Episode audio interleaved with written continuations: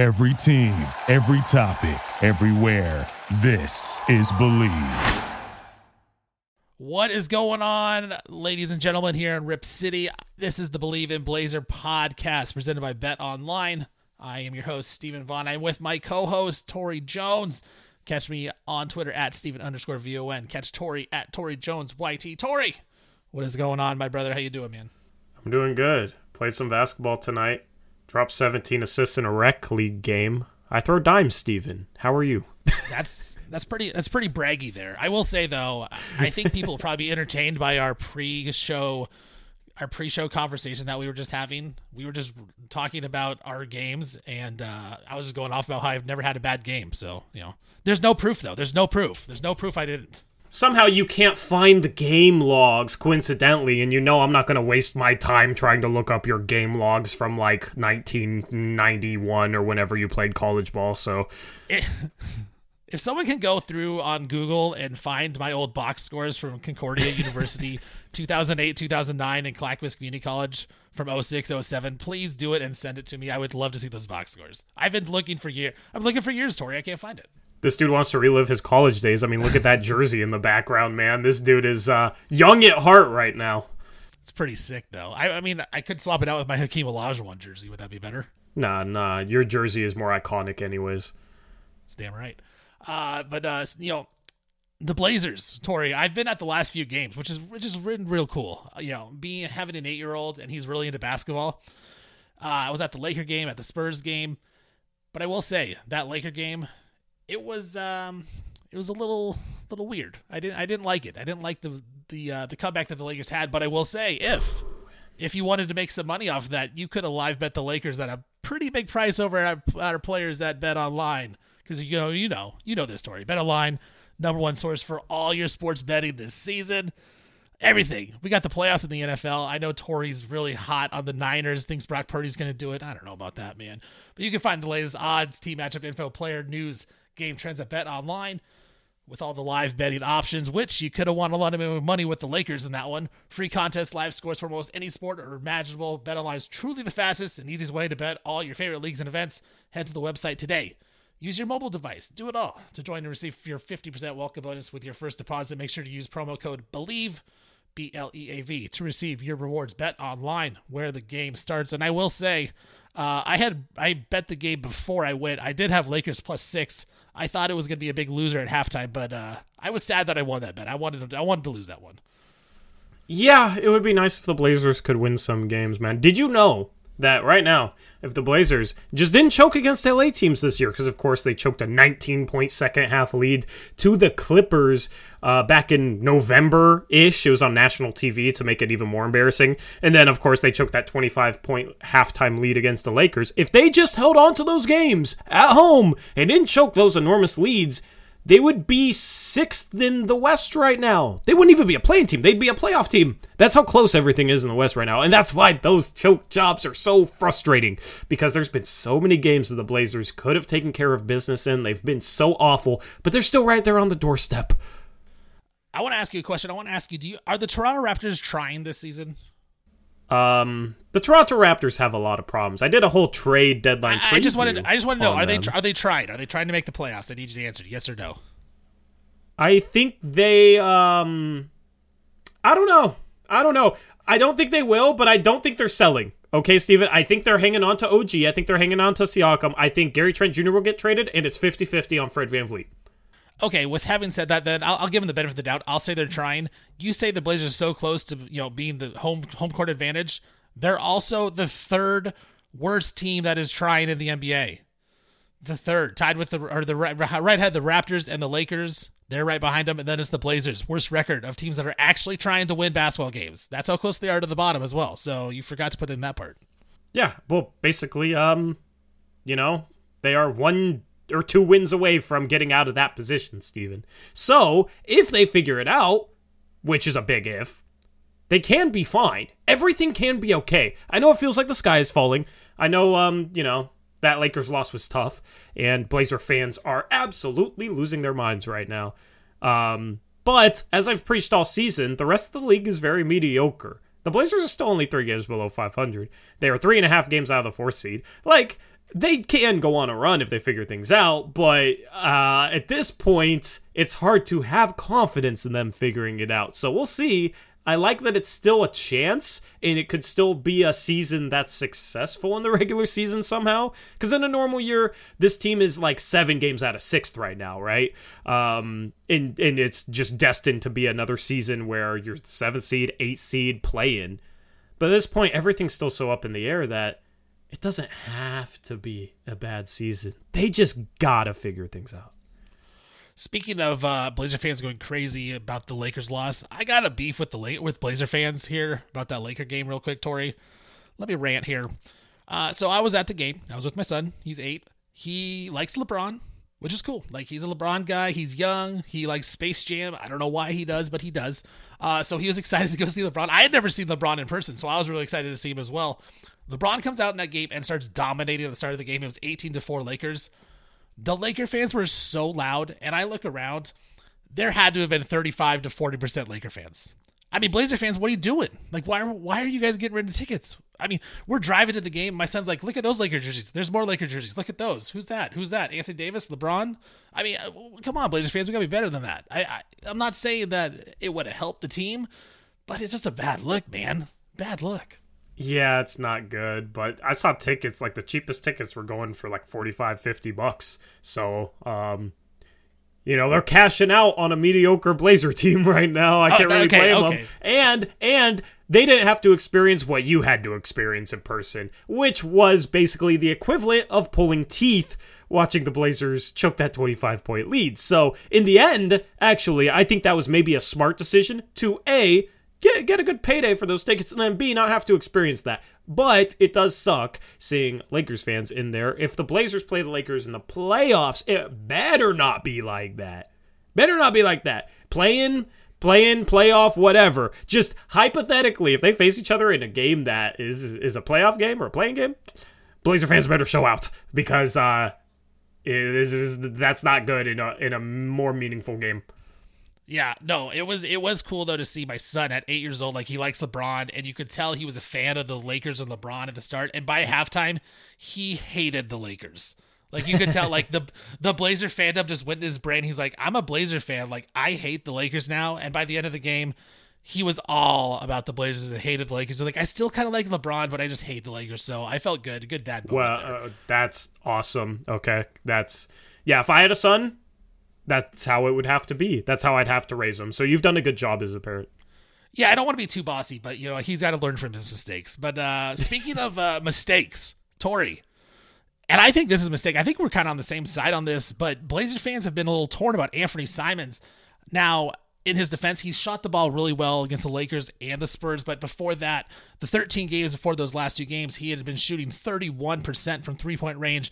Really been struggling uh, shooting the basketball, which is of course is what he is good at. And then there was talks. Well, should the Blazers be looking to trade Anthony Simons? Should they be building around him? Um, do you want to go first on this? Or do you want me to go on what I think? Because I do think it's interesting. I, I kind of know your take on this, so let's. I'll have you go first. Just what's your thoughts about Anthony Simons and if the Blazers should be exploring any type of trade options with him? Well, let me start with this, okay? As Blazer fans, we should know that you can't just base three point shooting off of purely percentage. Uh, Anthony Simons, as of this recording, is shooting 37.7% from three on the season, but he's shooting almost 10 threes a game, which is enormous volume. And a lot of those threes are extremely difficult threes. There's metrics out there that show shot quality and that sort of thing. And like he's in the bottom 3% in terms of like quality of three point looks. And a lot of that is due to playing with a bench lineup that, frankly, just hasn't been that good. It's been better lately with some guys back, but it hasn't been that good. So his the fact that he's shooting 38% from three this year is actually extremely impressive. He went on a bit of a slump there, but people tend to overreact to slumps, uh, and he's broken out of it the last two games. Um, he's been a he's been one of the top 10 shooters in the league in my opinion. Uh, but that's you know you got to look at more than the three point percentage. Dame shoots a bunch of difficult threes stretches the floor a ton gets a ton of them off. Shooting 38% on those types of shots is more impressive than a guy who only shoots wide open threes and shoots them at 40% right? So Simons' shooting has been fine in the last like 12 to 13 games or so he's shooting like 62% from two. Uh, that's a rough estimate, but he's been finishing the ball better and uh, still shooting 90% from the free throw line. I don't really understand all the hate, Steven. Yeah, no, I, I think with Anthony Simons, and I, you know, I wouldn't say that I've been a hater on him, but uh, he definitely hasn't been my favorite player for the Blazers this year. I, you know, I think you should obviously, like in theory, explore all types of trades with all types of players, but I don't think that they should necessarily put him on the trade block. And I don't think that they are. I don't. I don't think. I think there's about a zero percent chance that the Trailblazers are even looking to deal Anthony Simons. I would be very shocked um, if he were to be traded this season because he is so young, right? 23 years old. You mentioned all the shooting stats. Like he should, in theory, get better. And I do think this tour. I think this brings up another point, just a interesting talking point of are the Blazers doing everything they can to build a championship contender around Damian Lillard? Now, I think for me, like Damon Ant, good players by themselves, not necessarily the best playing off one another, right? Like there's better fits for sure in the backcourt with Damian Lillard. So if the Blazers were 100% committed to that, they would be looking to trade Anthony Simons. They wouldn't have drafted Shaedon Sharpe. They would have traded for a veteran player and tried to get another fit next to him. Here's what I would say to that. Um, that's if they have the ability to build a championship contender. That well, that's my point. Is that I, I don't think that the Blazers front office think that they have a chance of the championship with Damian Lillard. And so what I think they're doing is they talk about how they're doing this, you know, quote unquote, like rebuild on the ru- like on the run, basically, like Mm-hmm. the the the soft rebuild. Is that what everyone was saying? The soft rebuild, Yeah. something like that. And I don't think that's true. I think they're building for the future, and I think they're building for around Anthony Simons, around uh, Shaedon Sharpe, around Jerami Grant. And if they were really going for it, they would look to trade an Anthony Simons and a Shaedon Sharpe to bring in more veterans that fit next to Damian Lillard. And I don't think they're doing that. I think they're going to let it play out with Dame as long as they can. He has that contract, he has the money, and I think it's a good, uh, it's good optics to bring Damian Lillard back all the time and have him be the man in Portland because he is so beloved and he's so good, and you know he's maybe the best player of all time in franchise history but I don't think they're necessarily doing it to win a championship with Dame. I think they really are trying to think of down the road in the future with Anthony Simons as that go-to guy rather than Damian Lillard. Do you think that theory is uh, has any val- validity to it? I mean, I can see why somebody would have that theory. I just don't subscribe to that theory. I think it's more of a situation of you need top end talent in this league, especially offensively. You need multiple guys to create shots. I don't agree with the whole Dame and Ant are too redundant theory. You need a guy to take pressure off of Dame when defenses load up on him. And Anthony Simons, I think, is better playing off the ball than CJ McCollum ever was. He's a great shooter. But it's defensively. It's defensively. Defensively, I think Anthony Simons is better than CJ was. He's not great. He's inconsistent. He has really bad moments and then some good moments. I think Anthony Simons is a little bit below average. There's other defensive issues on this team that plague this team, and they've hovered close to average for a good part of this season defensively. So I would rather see this team fix those issues. Okay. But as far as your theory, um, I don't think it's about having that guy when Damian Lillard is gone. I think it's about if you trade Anthony Simons and Shaedon Sharpe and Nassir Little hypothetically for OG Anunoby, which was a potential trade this past offseason, you have no depth there. You'd have to give up a future first round pick because that's what Toronto wanted on top of that. You have to give up a lot to get those better fit players that the Blazers should hypothetically be going after. OG Anunoby is the perfect example of that, is a good perimeter defender and a guy that can knock down threes and do a little bit off the dribble at the small forward position. You got to give up a ton. And if you give up a ton, sure, you got that guy who's a better fit, but I don't think this team would be better offensively if they made that trade. Yes, they would be better defensively, but I actually think the offense would take a bit of a hit because Anthony Simons is a better offensive player than OG Anunoby. Clearly a better offensive player. And you need a guy that can create shots with that bench unit that doesn't have anyone who can create shots. And Anthony Simons is that guy getting staggered with that unit. So if you trade these assets for OG Anunoby on top of another future first and potentially you know, it's hard to trade future first right now because of the first they owe Chicago. You're basically going all in on a good starting lineup, I guess, but a lineup of what? Dame, GP2, OGN, Anunoby, Jerami Grant, and Jusuf Nurkic. Then what do you have off the bench? Uh, exactly what they have right now. Nothing. They, they'd have less than nothing. Uh, My whole thing, my whole thing is if they were turning down opportunities to build a championship contender to keep Anthony Simons, then I would probably agree with that theory. I just don't think they're turning down opportunities to become a championship contender because I don't think those opportunities are truly there. Do you, two things here, real quick. The, the, the only thing about the fit with Damon Ant, I agree with you. Like Ant is a better defender than CJ McCollum ever was. Um, but when you have Damian Lillard, who is a below average defender, and who you rely so much offensively on, like you don't you don't want him to go out and have to be a stopper. Like you need a guy in the backcourt that can stop guys and be a really good defender. I think you almost need like a an above average defender at the least to be a championship contender. That's why I say the fit with Dame and Ant isn't great. And that that's the only reason why. I think offensively they play off each other really well. Um, so speaking of that, like you know, we brought this up on the Pulse on 750 the game, me and Peter. Um, in theory, let's just say, you know, there'd have to be other pieces involved would you be interested ever in a trade involving OG and Anunoby for Anthony Simons as the main packages? I just think OG Anunoby at this point is what he is, which is a really good player. But the the thing supposedly with OG Anunoby is he wants a bigger role than he has in Toronto, where he's basically the second guy, but you got Fred Van VanVleet and Gary Trent Jr. that some nights are the second guy, right? They take up a big portion of the offense, and obviously Siakam's the number one there. I don't know if OG Anunoby would be happy. I heard a rumor today that he wants out of Toronto. I'm not sure Portland could provide that role for him. So that's the thing. You talk about all these fit players, but normally the really good fit players, you have some of those guys that want bigger roles.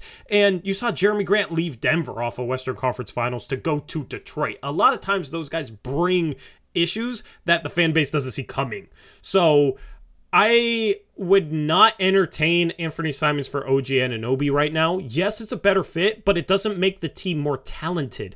And if you are a super talented team, then you get to the point where it's like, okay, well, we have all this talent. We just need to make sure it fits, then we contend. I don't think Portland has enough talent to be in that mindset of we have to worry about fit because we have the talent. They don't have enough of that talent. So if you trade Anthony Simons for OG Anunoby right now, um, I could see Anthony Simons turning into like a 26 and 6 guy and being phenomenal, a true all-star for years and OG Anunoby is like a what he is right now. A really good defensive player, a guy who can average 18 19 points per game in his best season, but not somebody with that level of impact of an impact as a true star. So that's why I wouldn't consider it. That is definitely fair. Um, okay, last thing with Anthony Simons. Then I um, I'm gonna I'm gonna write down my answer because I don't want to think people are like we're just copying each other. And me as an Anthony Simons hater, I feel like people aren't going to believe my answer. But put a percentage on uh, the percent that you think Anthony Simons gets traded before the trade deadline because a lot of people are panicking right now. Tori, like I said, they're one of the worst teams uh, that are actually trying in the NBA. What is the percentage Anthony Simons is traded from the Portland Trailblazers before the trade deadline. Do you want me to write it down? No, Do you I say it. I'm paper? writing. I'll say it. Okay, I'll hold I, I up. wrote it down. I okay. wrote it down. Okay, this is this is the percentage chance that I think he gets traded. Okay, two percent. One percent? Not yeah. I don't think I he's traded. Two percent was a little high. Yeah. Yeah, I, I I don't think he's traded at all. I think he's um like I said, I I, I I like Anthony Simons. I think he'd be a really good player. I do think they are building for the future with him um, as the main guy, and I think that's probably the right move because, like you said, the top end talent just isn't there with Portland. It's just a tough decision because I do think this organization needs to choose a bit more of a direction, but that direction has to bear fruit. So I don't know if it's the right move to try and truly go all in because I don't think an all in move necessarily gets there. I think I also think that the West is wide open enough that if everything breaks right and you get hot, maybe you could go on a run. I'm not sure. Yes, hypothetically, if you made the team better, this team would be up there, but I don't know, man. I just don't see a trade out there where this team takes a huge leap um, talent wise. Uh, I don't think it's a buyer's market, Steven. It's a buyer's market this year. There's not many players being sold. You're going to have to overpay for anybody you get. So it's not going to be an easy trade to make for anyone. What are you saying? Alec Burks not worth uh, first round picks?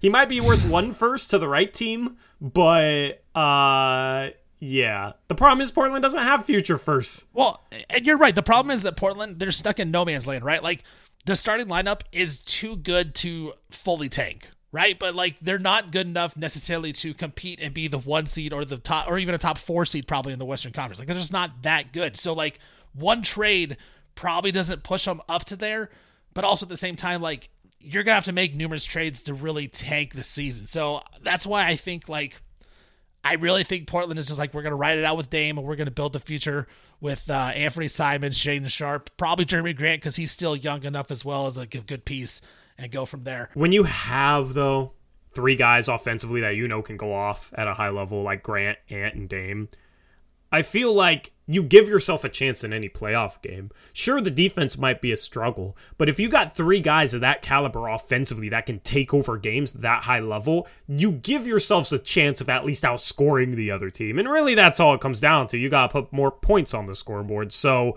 um, if we if the Blazers rolled into a first round matchup against Memphis, right now they are the arguably the best defense in the league.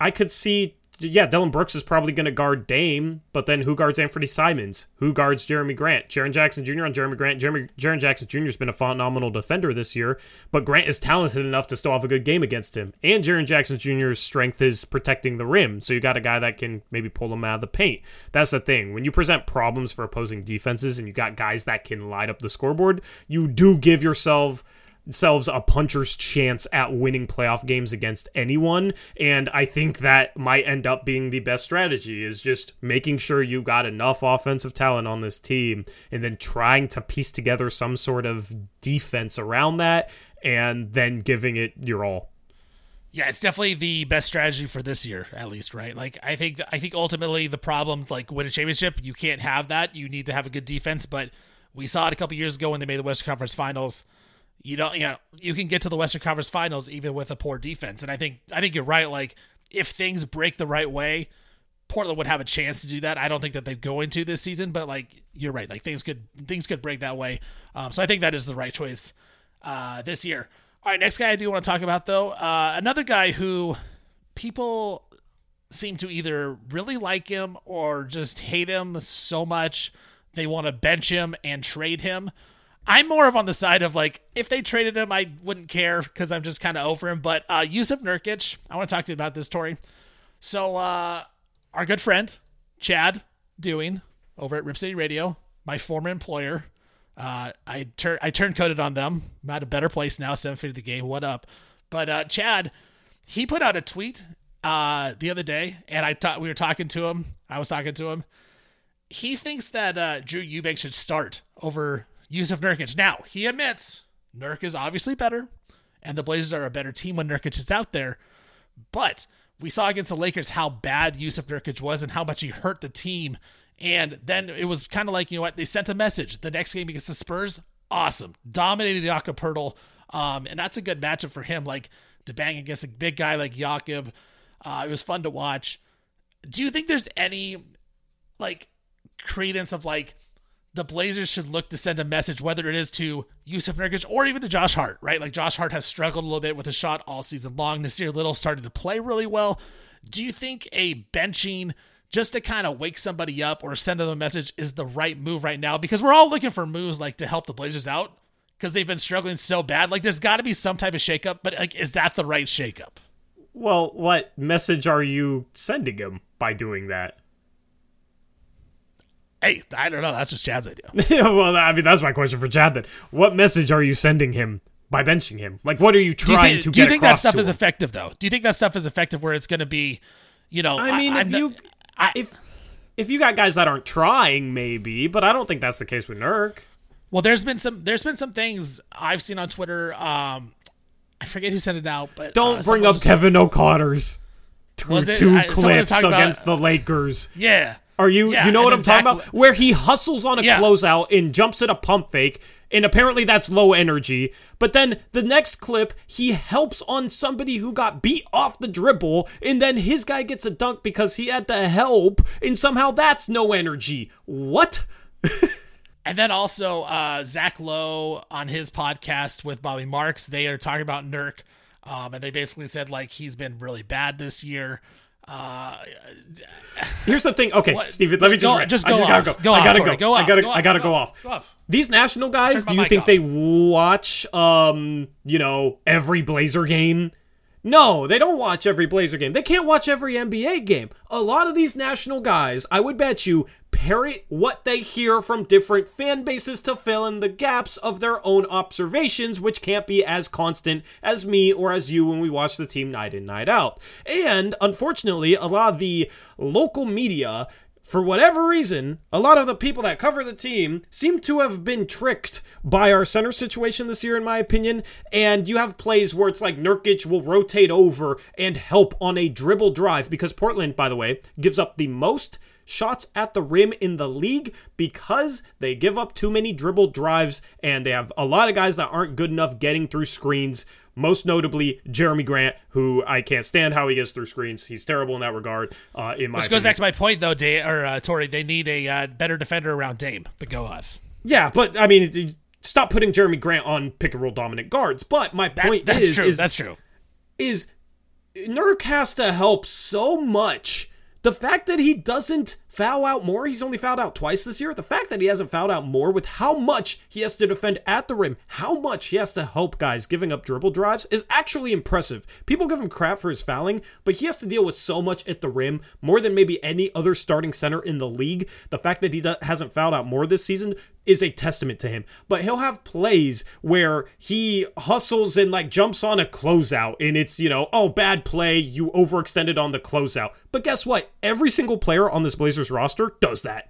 Every single player. But when he does it, supposedly it's low energy, quote unquote. When Drew Eubanks does it, it's, oh, look how he hustled out there and ran him off the three point line, right? And then when Nurkic helps off his guy and his guy gets a dump off pass and scores and has 22 points, people say, oh, look, the opposing center had 22 points. That means Jusuf Nurkic had a bad game. They're not actually watching enough of this team, in my opinion, or they're mistaken. The whole Nurk narrative is completely blasphemous that he's had a terrible season. He's having the most efficient season of his career, especially from the three point line. I think he's having the most efficient career of his year from two point. He's doing a okay job of not fouling defensively given how much he has to deal with at the rim. He picks up a moving screen or whatever here and there that contributes to his foul troubles, but he's one of the best screen setting bigs in the league. Um, and defensively, the, he's not the problem. And I'm baffled as to why people think he's the problem because benches will score a ton against our bench unit, but it's not attributed to Drew Eubanks. When they score against Nurkic because you got Dame and Ant giving up a little bit too much dribble drive, but then Josh Hart has bad moments, Jerami Grant has bad moments. That's the problem is those two guys haven't been consistent enough defensively. It's somehow it's Nurkic's fault defensively when he has to deal with all this stuff. I don't understand it, Steven. Please, can you explain it to me because I am baffled. I can't. I can't. Uh, I. I think again. I think Nurk is a good defender. Like he he gets put in such a bad spot, and the way that they run their defense, they rely so much on him uh, to help play help defense. And I will say this: like Damian Lillard, his strength on defense is when he's one on one, right? Like if he has to guard a guy one on one ISO, when to guard a guy in the post, that's when he's pretty solid. Like he's above average defender there. He's not great in the pick and roll. You talk about Jerami Grant, not great in the pick and roll, and that's and then, then Nurk it gets put in a bad spot where because they're so bad in the pick and roll, like you don't want to run it where Nurk has to come and hedge out. Like you want to drop so it's a lot easier for them to come over the screen and they can just play behind him. Where if they had a really good aggressive defender that is good in the pick and roll defense, maybe they could hedge more with Nurk and he wouldn't be put in those type of spots. But instead, this happens, and this is something I've noticed like all season long. When there's a big man on the opponents, the opponent team who can shoot the ball, like he's gonna get wide open threes all game. And that's exactly what happened against the Lakers. Thomas Bryant his four or five threes, but like one was off an inbound, so he hit three basically like out of pick and rolls. That was just like wide open threes because Nurk has to drop so much because the pick and roll coverage out top is so bad. And it's just I'm with you. I don't think there's any way that you should start Eubanks over Nurk. Like Eubanks puts in some cool dunks. I'll agree. Like they're fun to watch him when he dunks. He had six blocks against the Lakers. It's cool when he gets block shots.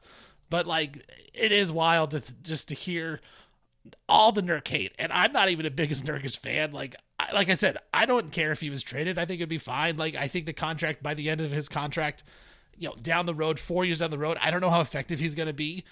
But at the same time, like he is not the problem with the Portland Trailblazers defense. It, it's not even close. Like he is definitely not even in the top five problems for the Blazers defense this year. It is wild. Absolutely. And part of the reason why the Blazers give up so many shots at the rim is because um, they run teams off the three point line pretty well.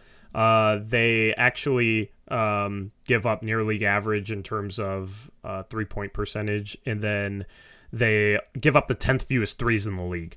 So they do a decent job of getting out on three point shots. The problem is when you overextend your closeouts, yes, it takes away a three, but it gives up a drive. So that is part of the problem. It's not necessarily a negative because you're not letting teams uh, do as much from three as this defense has in the past, but it puts a lot of pressure on your center, on your rim protector. But here's the thing here's my whole theory as in regards to the energy thing with Eubanks versus Nurkic. Eubanks is more athletic, and therefore it looks like he's a higher energy player or whatever like, sure, okay, he plays with more energy because he's more athletic, but that's not due to Nurkic playing lazy. That's just due to Nurkic being slower. He's a bigger guy. But people attribute it to, oh, look how uh, slow Nurkic is moving. He's lazy. And that's that drives me crazy. I don't think Eubanks tries any harder than Nurkic. I've seen multiple plays this year where Eubanks has not giving great effort. A lot of them are on the glass. Uh, he's not that great of a rebounder. Doesn't box out numerous times. Doesn't do a lot of the little things. Eubanks will have these super impressive blocks where he's covering ground and whatnot, but I feel like on a lot of those plays, Eubanks is late to react and he has to make up for it with his athleticism. And yes, he comes flying across and it looks super impressive and high energy, but I think Nurkic is quicker to realize um, things on the defensive end and he's to the right spot quicker. And then it's something as simple as okay, well, he's meeting somebody driving at the spot and he's going straight up, making them miss a layup or whatever, doing his best, whereas Eubanks is coming from behind trying to block shots and cover a bunch of ground. A lot of times he ends up being late. Um, I just think there's a lot that goes into playing the center spot defensively that's kind of difficult to understand. A lot of positional things, a lot of timing. Uh, you're basically the last line in help defense, and you have certain responsibilities beyond just guarding your guy. And uh, I think Nurkic does a decent job handling them and doesn't get enough credit for it. I think we just uh, where people are describing it wrong, right? Like we're saying high energy, and that is definitely not it. I think it's more just like Eubanks is the highlight player, right? Like he he puts up better highlights, right? He gets the block shots, he gets the crowd involved, he'll dunk it, which gets the crowd, which is helpful, right? Like momentum is a real thing, and when you're in the building and someone throws down a big time dunk, whether it's Shaedon Sharpe or Drew Eubanks, it gets the crowd going, and that can pick up people's defense. So like there is a spot and there is a role for Drew Eubanks on this team as a backup. As a backup, exactly. Like he is a perfect backup center in the fact that he can get the crowd going and you know he can make some momentum plays but when you have to rely on him for 25 30 minutes a night like they did against the lakers like you're not gonna win like that's just not how it's gonna work and I think we just need to just clarify it differently. How, so how about that? I think I figured it out, Tori. It's it's not it's not you know high energy. It's the highlight player. That's what Drew Eubanks is. Absolutely, and uh, I don't think you want him starting because I don't think he's as good of a fit with the starting lineup. Because the main reason is he's not a short role playmaker. I hate watching Drew Eubanks catch the ball in the short roll and then stop and have his feet split and hold the ball above his head and like look around like what do I do? Who do I pass it to? Like get stuck, right? It's like if you got guy, if you got defenses that trap Dame, you gotta have a center that can make a basic play out of the short roll. Drew Eubanks, unfortunately, is not that center. Jusuf Nurkic is, and Nurkic's screens are better in the first place, making it harder to trap because it's harder to get through that screen and keep two guys on the ball on a pick and roll. And Dame and Ant get going, given some of the space from Jusuf Nurkic. So offensively, Nurkic is a better fit. He's been spacing the floor this year. Um, that's why he's better. You know, I, I, I don't think it's due to a lack of effort or anything. I don't think you have to send him a message. He was sick recently, had a three game slump after that. Everybody on this team has had at least a three game slump at one point or another. I don't think it was due to him um, not trying or not playing with effort. I think it was a slump combined with uh, he was coming back off an illness. And Look at what he did against Jakob Poeltl, who had a good game against him earlier in the year, which actually wasn't his fault. It was due to a product of, the, of everything else. Um, he dominated him. He played a great game 25 points in 27 minutes, rebounded, passed, got a couple steals. Like, I don't think you have to send him a message about anything. No, yeah, and I think uh, you know go over to our friends at Bet Online, and if the Blazers play a big guy who can shoot threes, you take their prop over. I think those are uh, those are easy. Like those are just easy numbers. Like it's just it is what it is. But no, you're right. Like again, Nurk, good player. Uh, he gets put in bad spots. It's easy to you know bang on him and say it's his fault when it's not actually his fault. So I think we're on the same page on that one. But uh, you know, I just wanted to bring it up because I know I know how much it bothers you. I know I know you're a you're a Nurk lover and uh, people don't like that. So I needed you to get that out of there for me. Oh, absolutely. Honestly, man, I've I've been pretty happy lately, even though the team sucks. I think I've I don't know. I've gotten to the point where I'm not bummed out by this team anymore. I just kind of expect them to do some weird stuff and maybe choke a 20 point lead here or there. And then when it happens, honestly, I can't believe it. I was laughing at the way they collapsed in the second half against the Lakers. I think I'm getting to the point where I'm, you know, the the the real media because doesn't the real media, you know, they're not true fans of the team or whatever. Isn't that the thing? You've said you like, um, you know, since you cover the team, you don't like uh, getting too worked up or too into it. You know, there's some other things there, but I think I'm getting to that point where I can handle my emotions watching a game because if I was still as emotionally invested as I was five years ago, I still want them to win as bad. But if I was still as emotion if I was an emotional roller coaster like I was 5 years ago with how bad this team is plus me covering them I would be destroyed right now so um Nurk, the doesn't even make me mad anymore. I expect it. I just think it's silly. No, it's a it's a it's a thing. I mean, I, you know, with me having working for the team, it's a little different. I think the people just covering the team, like I understand if you cover the team like it's your job, so you don't want to be like fully attached to it. You don't want to be emotional like when you're talking to the players and stuff. But like, you know, I worked for the team. Like it was literally my job to try to like the scout and like help him out. So it's like I just tried not to you know get too emotional about it. It's just hard to turn that off, especially once they fired you. You know, they laid me off, so it's like yeah. I got a little hate in my heart for him, but I do want to see him win all the time. I will say this though, Tori, uh, 22 and 25 on the season they're 10 and 10 on team against teams that are over 500, 12 and 15 against teams below 500. It's not even necessarily that yeah, it's not necessarily that they're losing to the good teams. It's the teams that they're supposed to beat. They just haven't beat yet so far. So I, I I'm with you. Like there should be some positivity still coming out of this team, and there's still a chance. Um, you know, I I don't think they're going to make the playoffs. I still think they're outside the playoffs by the end of the year, but I do think that there is some hope uh, at the end of the rainbow. I still think they get a seventh or an eighth seed. I had them as an eighth seed before the season. I still stand by that. I think that Dame will find a way. you know, Dame always finds a way. When does Dame play yeah. the majority of a season and they miss the playoffs, right? Like, I. Ah, I can't believe I'm saying this, but I kind of expect a run at some point. I don't know when it's going to come because I'm not reading it. it. yeah, happens it happens all the time. This has always been Dame's teams have always been a second half of the year team, and uh, we've had seasons where they've struggled and then like won 13 in a row and gotten a three seed back in 2019. I mean, if this team wins 13 in a row, they're getting home court advantage. You know, like yeah, yeah, that's no that's how mediocre the rest of the West been. I mean, you look at the team that's fourth right now, and it's uh, it's the New Orleans Pelicans. They are four games above 500. They're 26 and 22. That is the worst record for a four seed that I've seen in either conference at this point in the season. So it's still a chance. Kings are third. The Kings are freaking third. If we get a six seed, I'm Blazers. If we can get get a six seed, I would pick the Blazers in a series against the Kings. Oh, I think I might too. Uh, I, every team is going to be wanting to play the Kings in the playoffs. That's that's a for sure. Like, why are they even there? They don't belong there. it is weird to even say it. I will say one last topic uh, before we go, Tori. Okay. Trade season is kind of upon us, right? Rui Hachimura kind of kicked it off, uh, going to the Lakers for what three second round picks and Kendrick Nunn.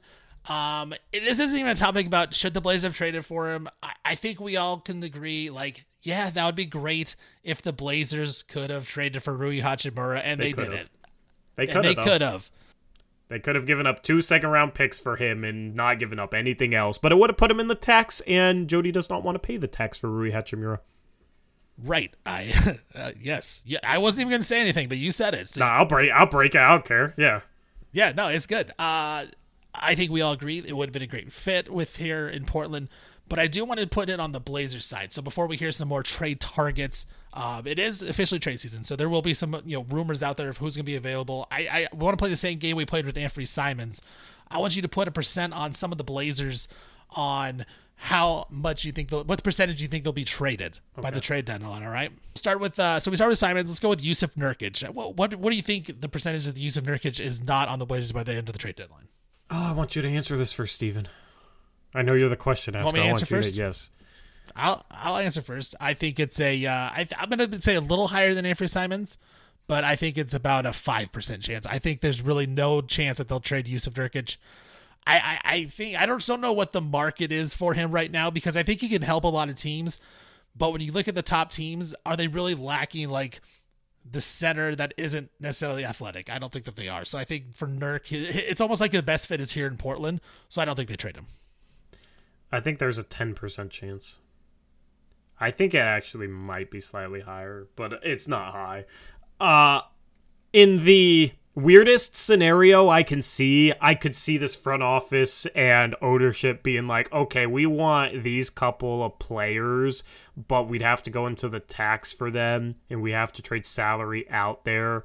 And Drew Eubanks has been good this year. And uh, yeah, so we're Don't gonna send Nurkic no. somewhere.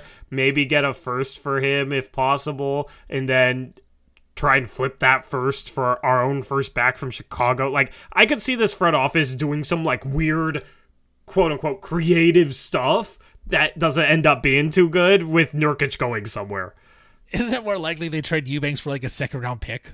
Here's the thing about Drew Eubanks because he it was it, it's like a weird rule with his re-signing this past offseason. He actually has a no trade clause. Oh.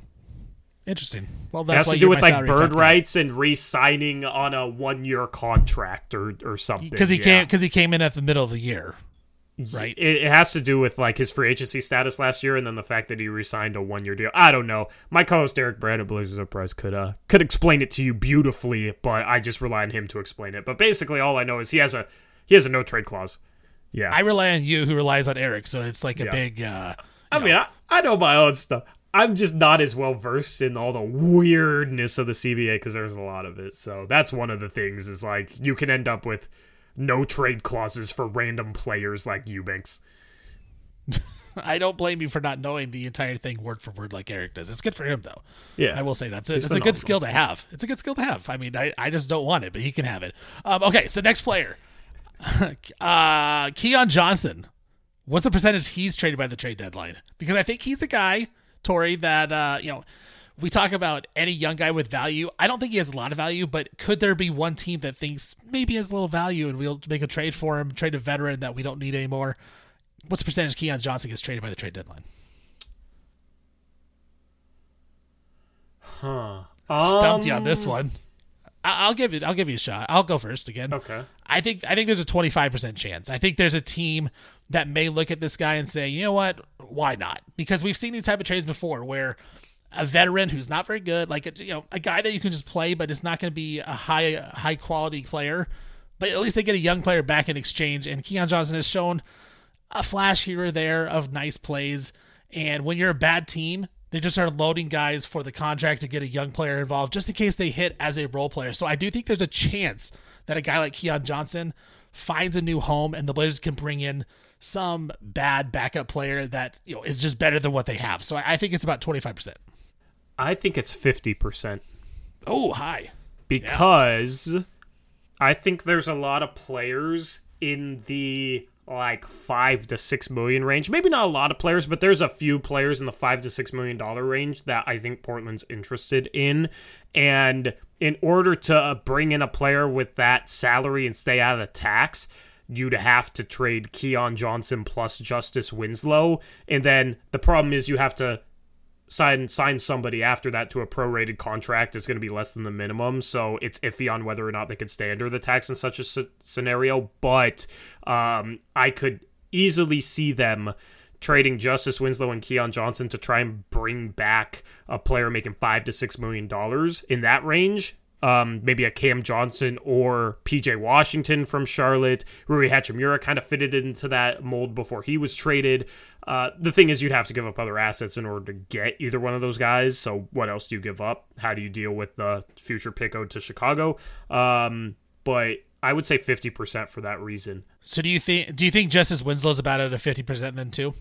I don't know. I feel like this Because you kind of have to pair them together, right? Yeah, for the most part, but um like there's some other smaller contract guys that you can maybe bring in. I'd say Winslow like 40%, 45%. Like just a shade below Keon. I think this organization likes justice too much. Yeah, we don't have to go too deep into Justice Winslow. I don't Yeah. think he deserves. yeah. Uh, okay, two more players. Nassir Little. He's starting to play a little bit better lately. Um, I don't think the Blazers want to trade him. I think it's a very low percentage. I'd put it at about fifteen percent, twenty percent, maybe on the high. Uh, I don't think the Blazers want to trade this guy. I think they want to. I talked about building for the future and building the plans. I think Nassir Little is part of that future that they want to build with. Ant, Shaedon Sharpe, Jerami Grant, and Nassir Little be a part of that, whether that's off the bench or even in the starting lineup. Uh, so I think he's a guy they want to hold on to for the future. Uh, Tori, Nassir Little, percentage he's traded at the trade deadline.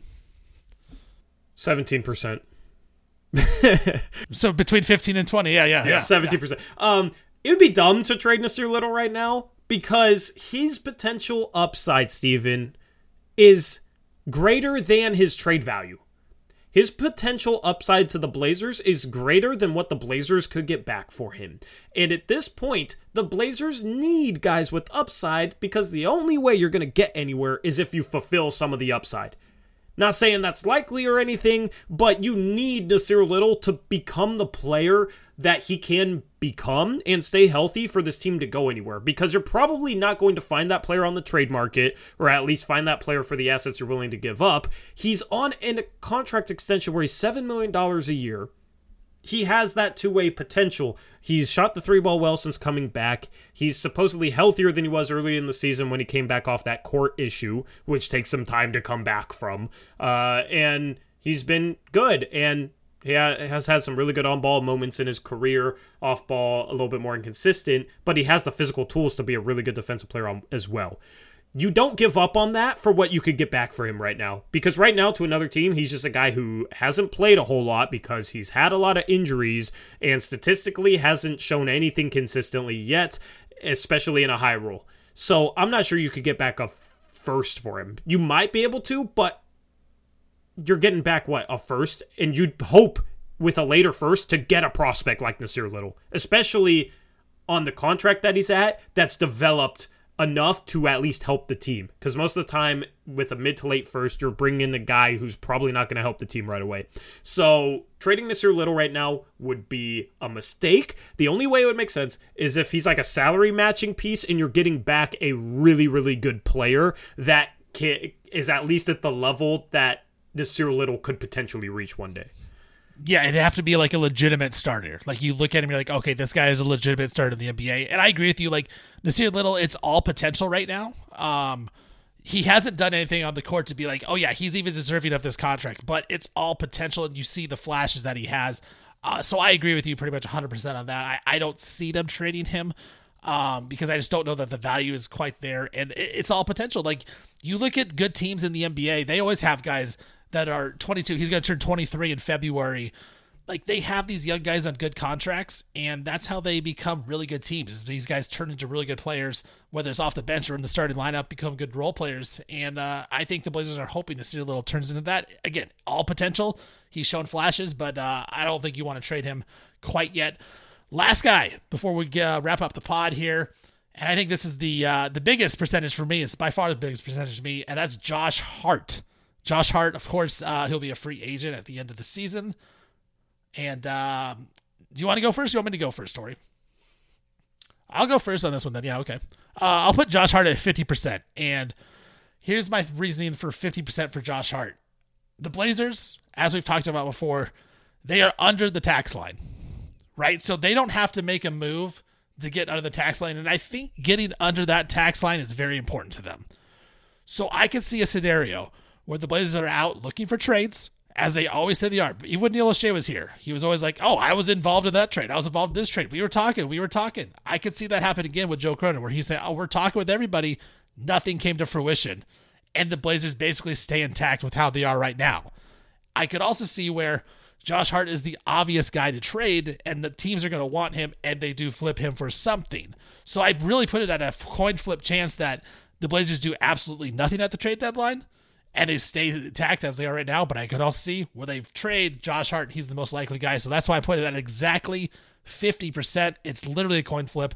I just don't know what the Blazers are going to do.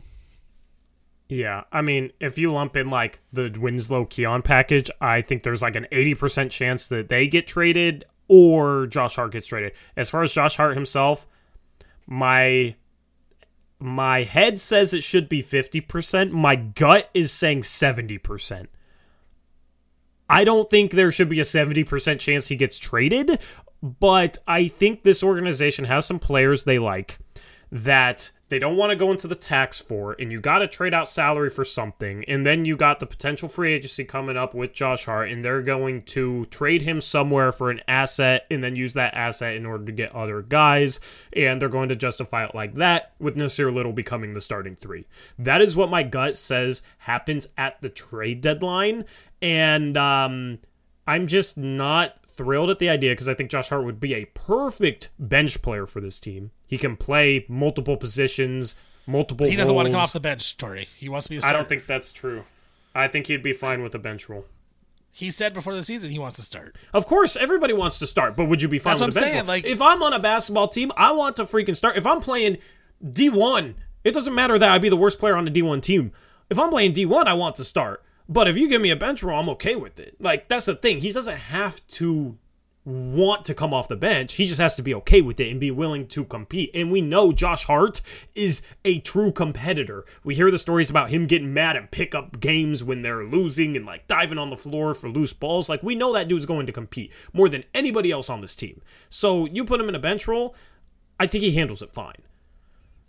You're probably right. I just, you know, trying to play devil's advocate a little bit here. Do you buy my theory though that since the Blazers are below the tax line, that there's a chance they don't even make a move and they they just keep this entire roster intact uh, after the trade deadline? There is a chance I'd be disgusted with that, but there is a chance. Um, I just my gut feeling. I want your prediction after I give mine. My prediction is they trade Josh Hart, and it's a terrible trade deadline. They trade Josh Hart in a three-team deal, and they get back like a uh, Cam Reddish and in Isaiah Hartenstein or something like that. like that. That's and I, I like Hartenstein, but basically the problem the problem with this team right now, Steven, is how many um, high level reliable rotation players do you have? Um, you have, in my opinion, five at worst, seven at most. And the seven would be the five for sure is Dame, Ant, Jerami Grant, Jusuf Nurkic, and Josh Hart. Okay. The two other guys that are more of question marks, but I think you could lump them in there if you want, is Nassir Little and Gary Payton the second. For different reasons. Gary Payton the second. You forgot Drew know, Eubanks. well, I don't. I don't put Drew Eubanks in that category. um, Drew Eubanks is below that category for me. Uh, you got seven high level reliable rotation players, in my opinion. If you trade Josh Hart, you need to get back two high level ro- rotation players that you can rely on. Because the thing is, this team needs to add those. So it's like if you're giving up Josh Hart in a trade, how are you adding those? Because you're giving one up, which means you got to bring in at least two in order to add in terms of high level rotation players. And I just don't. I my gut feeling says they're going to do some trade where they trade Josh Hart for two worse players, and that doesn't make the team better. I 100% agree with you. That's exactly what I was going to say. Is that they're going to trade for two guys, and the because there'll be a little less money, and so they're a little less below the tax line. Because you're right, like you can't get two high level role players for one high level role player. So like I think it's impossible. But I don't think that the Blazers want to bring Josh Hart back because I don't think they're going to want to re-sign him for the money he gets after they re-sign a Jerami Grant. Like I just don't think they have enough money. I don't think they want to do that. Um, so I agree with you. I and that's why I think in my gut I think it's 50-50 that they don't even trade him because they're going to ask for a lot more and they're just not going to be able to get it on the trade market of what they want. So I, that's why I think I'm afraid. I'm afraid that they do nothing, but I do think if I had to make a prediction, they do trade him and they don't get anything of sta- like of substantial like value back for him. It's basically just a dump because you're not going to re-sign him. Yep. Um, my more optimistic prediction would be they find a way to get Cam Johnson or Jarred Vanderbilt. That's my more optimistic uh, prediction. I don't know how, but it would probably include trading Josh Hart. Would you say that's the high end, like potential trade? Cam Johnson is the high end. I think Vanderbilt's a little overrated. He's very limited. He's overrated because everyone says he's underrated. That's the problem. Yeah, well, like stuff I read out of Utah is that he's very matchup dependent. He can be great if the matchup in the style of game fits him well, but if it doesn't, he's incredibly mediocre. That's what I've read out of Utah. It's my it's my Russell Westbrook theory. Back in the day with with Westbrook, everyone loved Kevin Durant and so Westbrook was underrated. Then everyone realized Westbrook was good, and then they overrated Westbrook by saying he's so underrated, and now he sucks because he's. But now that he's overrated, he's actually somewhat underrated because he can still help a team. Same with Mike Conley. Like Mike Conley, the same thing. He was always the guy that was never an All Star, and so he's so underrated. But then we overrated him because everyone said he's underrated. Like I think that's what Jarred Vanderbilt is on a lesser level. Like we're all like, yeah, this guy's awesome. He can help. Well, how awesome is he really? Like, is he really going to help this team win a championship? No, like he's not going to help that much. He's not going to help the main teams. He's a bench player. exactly. Sure, you could exactly. probably quantify quantify him as a high level rotation player, but I mean, I don't know. That's Jarred Vanderbilt and Cam Reddish is like my gut feeling, and I don't think Vanderbilt's better than Hart is. So, um, getting those two guys back for Hart, I'm not a Cam Reddish fan either.